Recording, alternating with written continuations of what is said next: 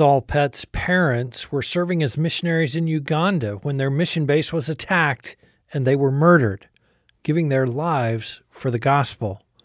Of course, Saul was upset at losing his parents, and even now, years later, he still doesn't completely understand God's plan. But he has faith that in eternity, God's purposes will be clear. I won't know his purpose till I get there and ask him. And I can sit with him and say, God, why did you do this? And he may just look at me and point, and there may be a whole flock of people that they're there because of mom and dad and because of the way that they were taken from this world. And he may say, This happened for that one person right there. Jesus never promised his followers an easy path. In fact, he told his disciples that the world would hate them. He sent them out as sheep among wolves. Jesus' words came true in the life of the apostles, and they're still coming true today in the lives of his followers around the world. Join host Todd Nettleton as we hear their inspiring stories and learn how we can help. Right now on the Voice of the Martyrs Radio Network. Welcome again to the Voice of the Martyrs Radio. My name is Todd Nettleton, and uh, we are connected across the miles today with Saul and Ezra Pett. They are the sons of Warren and Donna Pett, uh, who were martyred in Uganda in 2004. And we're going to talk about Warren and Donna's story. If you get the Voice of the Martyrs magazine, you will remember during the Martyrs issue last year. We told the story of Warren and Donna, and we're going to dive into that this week on Voice of the Martyrs Radio. Saul and Ezra, welcome to Voice of the Martyrs Radio. Thank you. Thanks for having us. Let's just share a little bit about your parents because I find their story very fascinating because it's not like they, you know, went to Bible school and had this idea we're going to be missionaries from day one. They were farmers. They, you guys had a family farm. It was a second generation on the farm talk about their transition and, and how they made that decision to say, okay, the, we're you know we're along in our life. Talk about that decision to go overseas and and how your parents came to that calling. Mom and dad had always been super involved with with evangelism, even from the time when we were little. Dad would take classes at uh, New Tribes or Wisconsin or uh, Waukesha Bible School at times, just to better familiarize himself with with the gospel and how to impart that knowledge to other people it was a constant at our house. You know and as they got older uh, dad had talked about going into ministry full time if that was something he wanted to do. Um, i know those those discussions were happening um, between my mom and dad. One year on the way home from the missions harvest fest and my mom looked at my dad and said i need to talk to you about something. My dad said okay good. I need to talk to you about something too he said you go first she said i think we're being called to the missions field he said well that makes mine easier because that's what i was going to say so and that was the conversation they had. So God talked talked to both of them at the same conference at the same time when they were both ready and said this is something that we need to consider doing. Found a missions organization to take them overseas. And that was AIM at the time. So African Inland Missions is the organization they traveled with. And then taking those next steps of what does it look like to sell a farm that's been in the family for almost 100 years and then what does that look like and how does that impact not just us, but our kids and our kids' families. And what is that going to mean moving forward? We knew the direction that they were going. That's what they've always done. That's how we were raised. Dad just would always talk to anybody about his God. It, it was just a natural move for him. And so I, I felt fully comfortable with it. If you stood next to my dad for more than two minutes and he didn't ask you if you knew God as your savior, that was weird. And it was in everything that he did. We're talking this week on Voice of the Martyrs Radio with Saul and Ezra Pett. They're the sons of Warren and Donna Pett, who were martyred in Uganda in 2004. Uh, let's talk about the transition into Uganda and the type of ministry that they were doing there. How how did God open that door and direct them to the ministry in Uganda? Mom and Dad had always wanted to be in a more rural, more integrated with the local community type setting. And if you could incorporate farming into that, that was the perfect scenario for them. And so they eventually got connected with a group called Here Is Life in Uganda. That group ran a school called the Evangelical School of Technology in Aringa. Um, and that school was in rural Yumbe, Uganda, very northwest corner, West Nile, Uganda. And that school was working on starting a sustainable farming program for the community and students. So the school there was all about teaching young Christians how to create a viable business model so that they could then use that to witness to the community. So my parents went there to help them learn what sustainable farming looked like. And I think it's important for our listeners to understand this is a part of Uganda that is predominantly Muslim. So uh, this is uh, an area where the the bulk of the population around them is Muslim. How exciting was that for your parents or how intimidating was that for your parents to know yes, we're doing this farming work, but we're really on the front lines of ministry here? The demographics in Uganda for the majority of the country is 75% Christian, but in West Nile, Uganda, it's 75% Islamic. So it is a Muslim dominated culture. So for my parents, I don't know that they felt any fear or hesitation in that environment. I don't remember having a direct conversation with my dad about it, but by knowing his personality, he probably felt excited because there'd be a whole lot of people that didn't know. So he'd have more people to talk to. And this also incorporated the the farming element. So their their lifetime of farming experience is now brought to bear training new farmers, training others in in some of the things they had learned.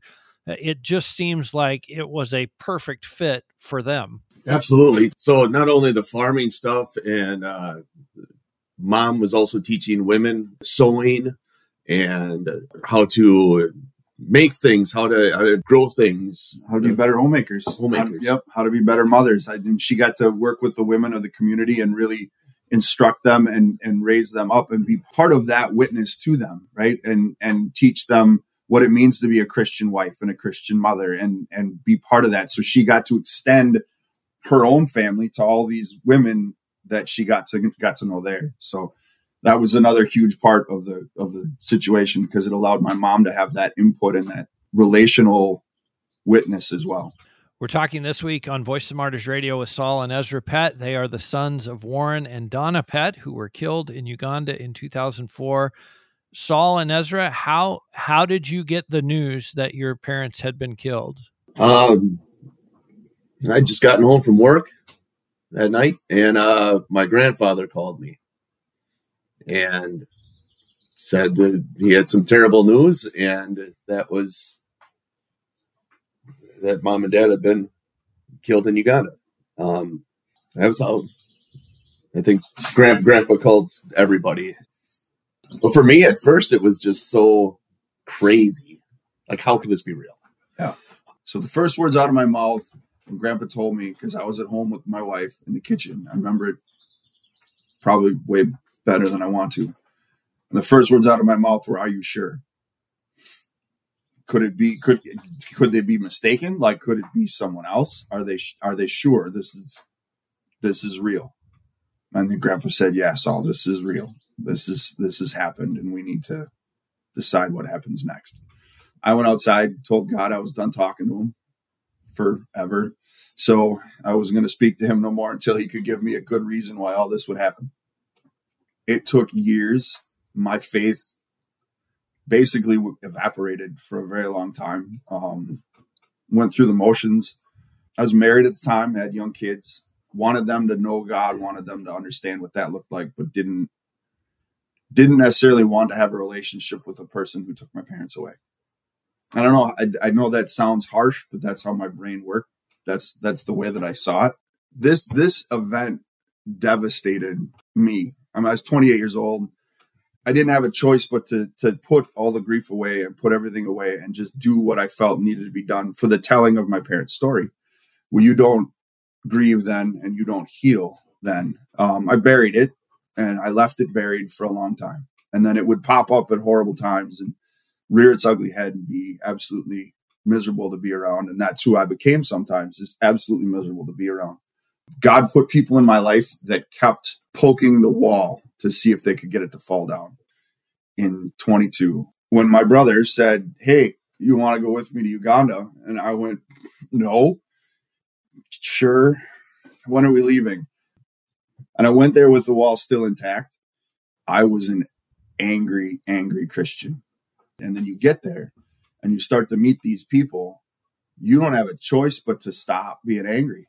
Like it just melts. Like you, they had so much love for our parents and they had so much pain that they had dealt with by themselves with no support that you couldn't be mad at them because they were going through the same pain and the same struggles and the same hardships as you were or worse the stories they told and the love they had and the joy that was in them and just every day just it was extraordinary to be part of and the the the love that they have for us never having met us before was extraordinary to me in the years bef- before that trip had you had any desire to go to uganda and, and to see the place where your parents were where they worked where they were killed had that been a part of your thought process at all or was that something like mm, I have no desire to do that.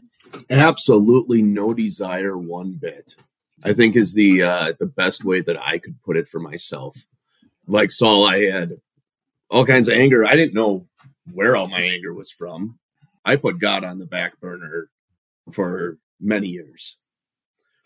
After going on this trip and meeting these people that I was angry with, and like Saul said, there was no way you could be angry anymore. Everything was lifted. I came home. My wife asked who I was.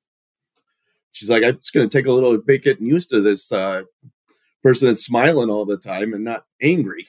And I, it was a joy of things that I had lifted from uh, pain that had finally been erased for the most part, but also having that joy of God too how did how did the trip come about? How did it come about that you made the trip? Who came up with that idea? When I lived in Tanzania, I lived with the Hamilton family. Their daughter Heather.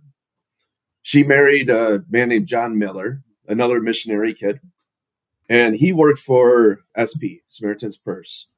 They got moved to Kampala, which is in southern Uganda. She knew that I was always in the well industry.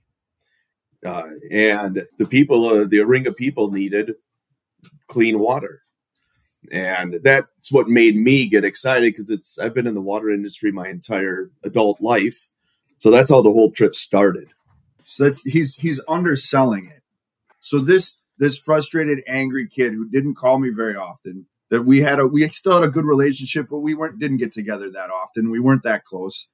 He calls me one day and he says, So hey, I'm thinking I'm gonna go to Uganda and we're gonna I'm gonna do wells and he was he was absolutely excited through that conversation by the end of it i just said okay cool when we leaving now if you had asked me in that, that conversation i think happened in october if you had asked me in june when i was going to uganda before you finished asking the question i would have said never that I'm never going there. I'm not going there. I have no interest in it. I don't want to talk to those people. I don't want to see where they were. I don't want anything to do with any of it ever. I don't need to do that. I'm just about healed and I need to be left alone. And then he asked me to go with him and I went and I found out what healing actually feels like. Because none of us healed. None of us did. There needed to be closure. Him having the excitement he had about going to do wells in Uganda was outstanding. And that's what inspired me to go with him. He went there to build wells. I went there to build a relationship with my brother again. It's the reason I went.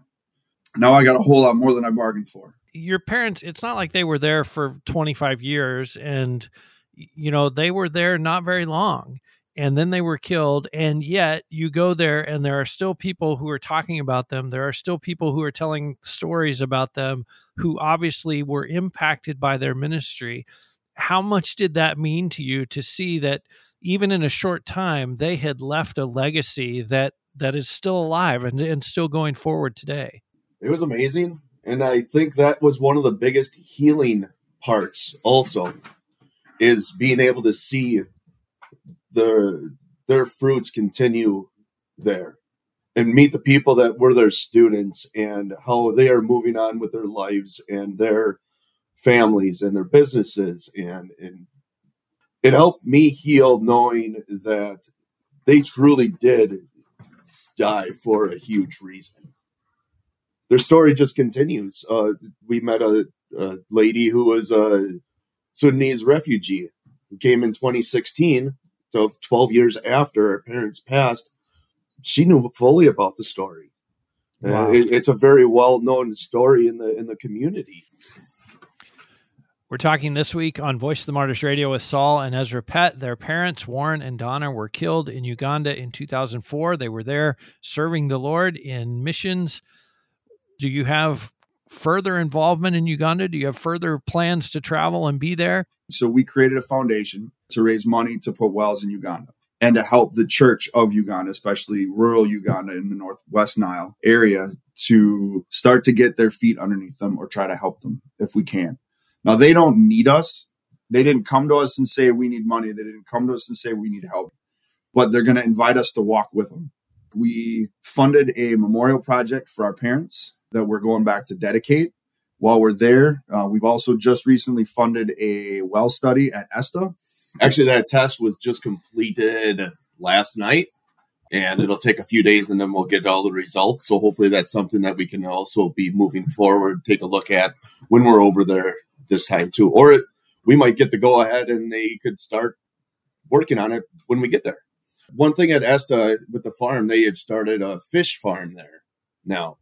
And it's huge, but water is a very big thing that they need even it's more of a calling for with this fish farm and the gardens and the greenhouses that they have up.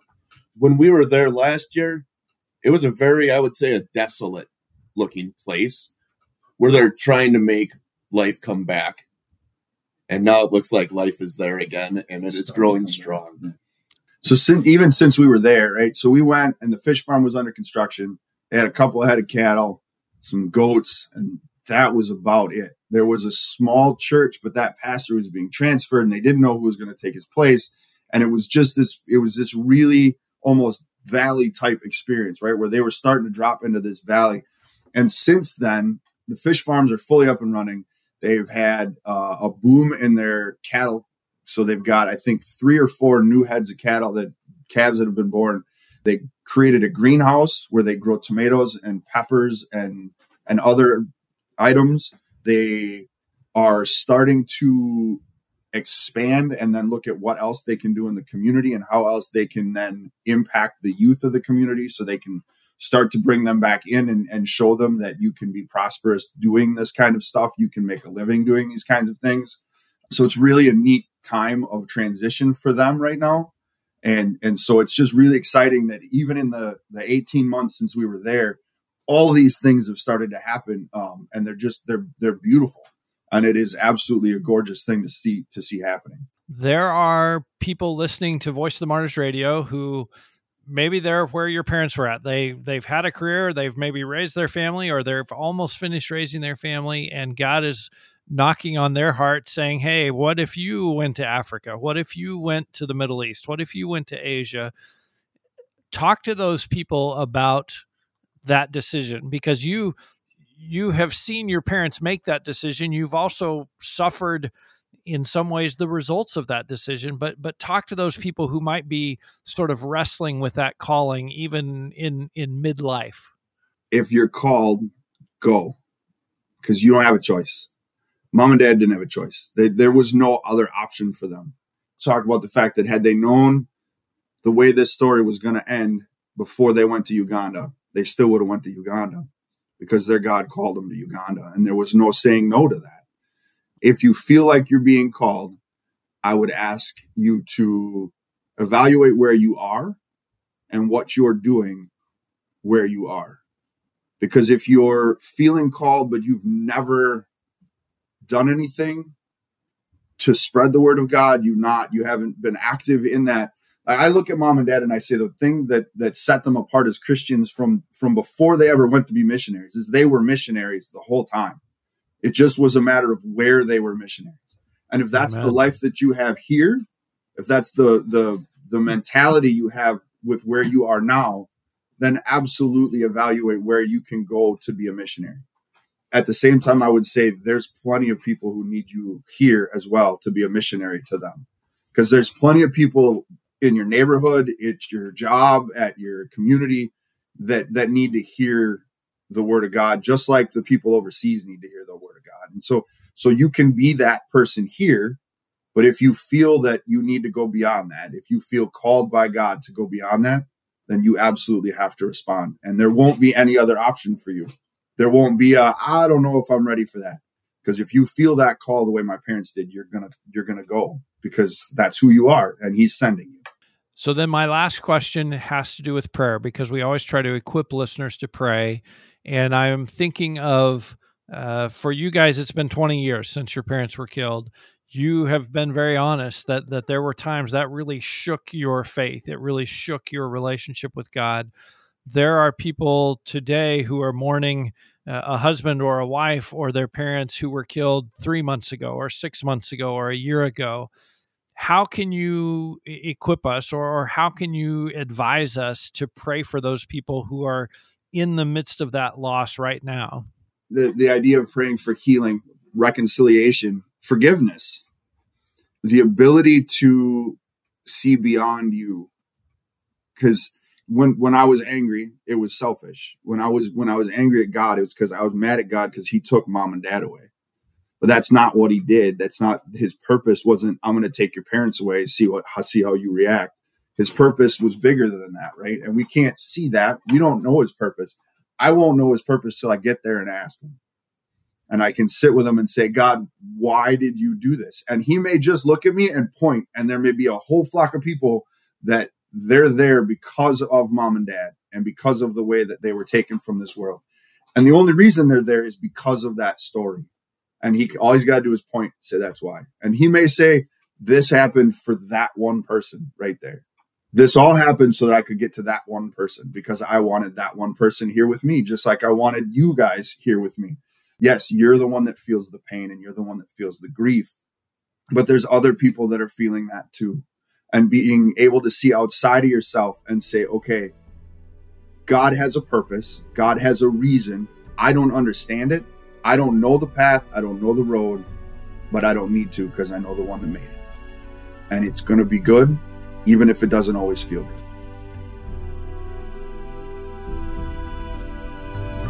As we are airing this conversation here on the Voice of the Martyrs Radio, Saul and Ezra are actually in Uganda right now. Would you join me to pray for the success of their trip? Pray for great blessing on them as they serve, great blessing on the people of Uganda that they are serving. If you missed any of our conversation today with Saul and Ezra Pett, you can hear this episode again at vomradio.net. It's not an accident that we're talking about a martyred Christian couple this weekend on Voice of the Martyrs Radio. This is the month of June. June 29th marks the day of the Christian martyr. It is the anniversary, according to church historians, of the martyrdom of the Apostle Paul outside the city of Rome. That's why June 29th was chosen. Every year, every June, Voice of the Martyrs produces resources to help tell the story of a Christian who gave their life for the cause of Christ. This year, the story that we're focusing on is a man named Abdiweli Ahmed, an ethnic Somali Christian gunned down in northern Kenya in 2013. 20 years after he left Islam to follow Jesus Christ. I want to encourage you to come to the website, watch this year's Day of the Christian Martyr video, and share it with your church family, share it with your pastor, share it with your own family or your Bible study group. One of the really cool things about this year's video is that we get to hear Abdiweli's voice telling parts of his story. We had an audio recording of him sharing his testimony. And so in this year's video, you get to hear him telling how he came to follow Christ and telling about some of the sacrifices that he faced after making that decision. And the goal as we tell these stories every year on Day of the Christian Martyr is to inspire all of us to think about what would I give to see my city reached for Christ? What would I give to see my neighbors won into the kingdom of Christ? We want to think about, we want to be inspired by the sacrifice that Abdiweli and so many other Christians have made. Again, come to the website, watch this four minute video, share it with other Christian friends. We'll give you a link at vomradio.net. You can also get all of the Day of the Christian Martyr resources at Voice of the Martyr's main website, which is persecution.com. Next week, we're going to hear how children are being reached for Christ and discipled to serve Him all over the world, including hostile and restricted nations Please be back for that conversation next week, right here on the Voice of the Martyrs Radio Network.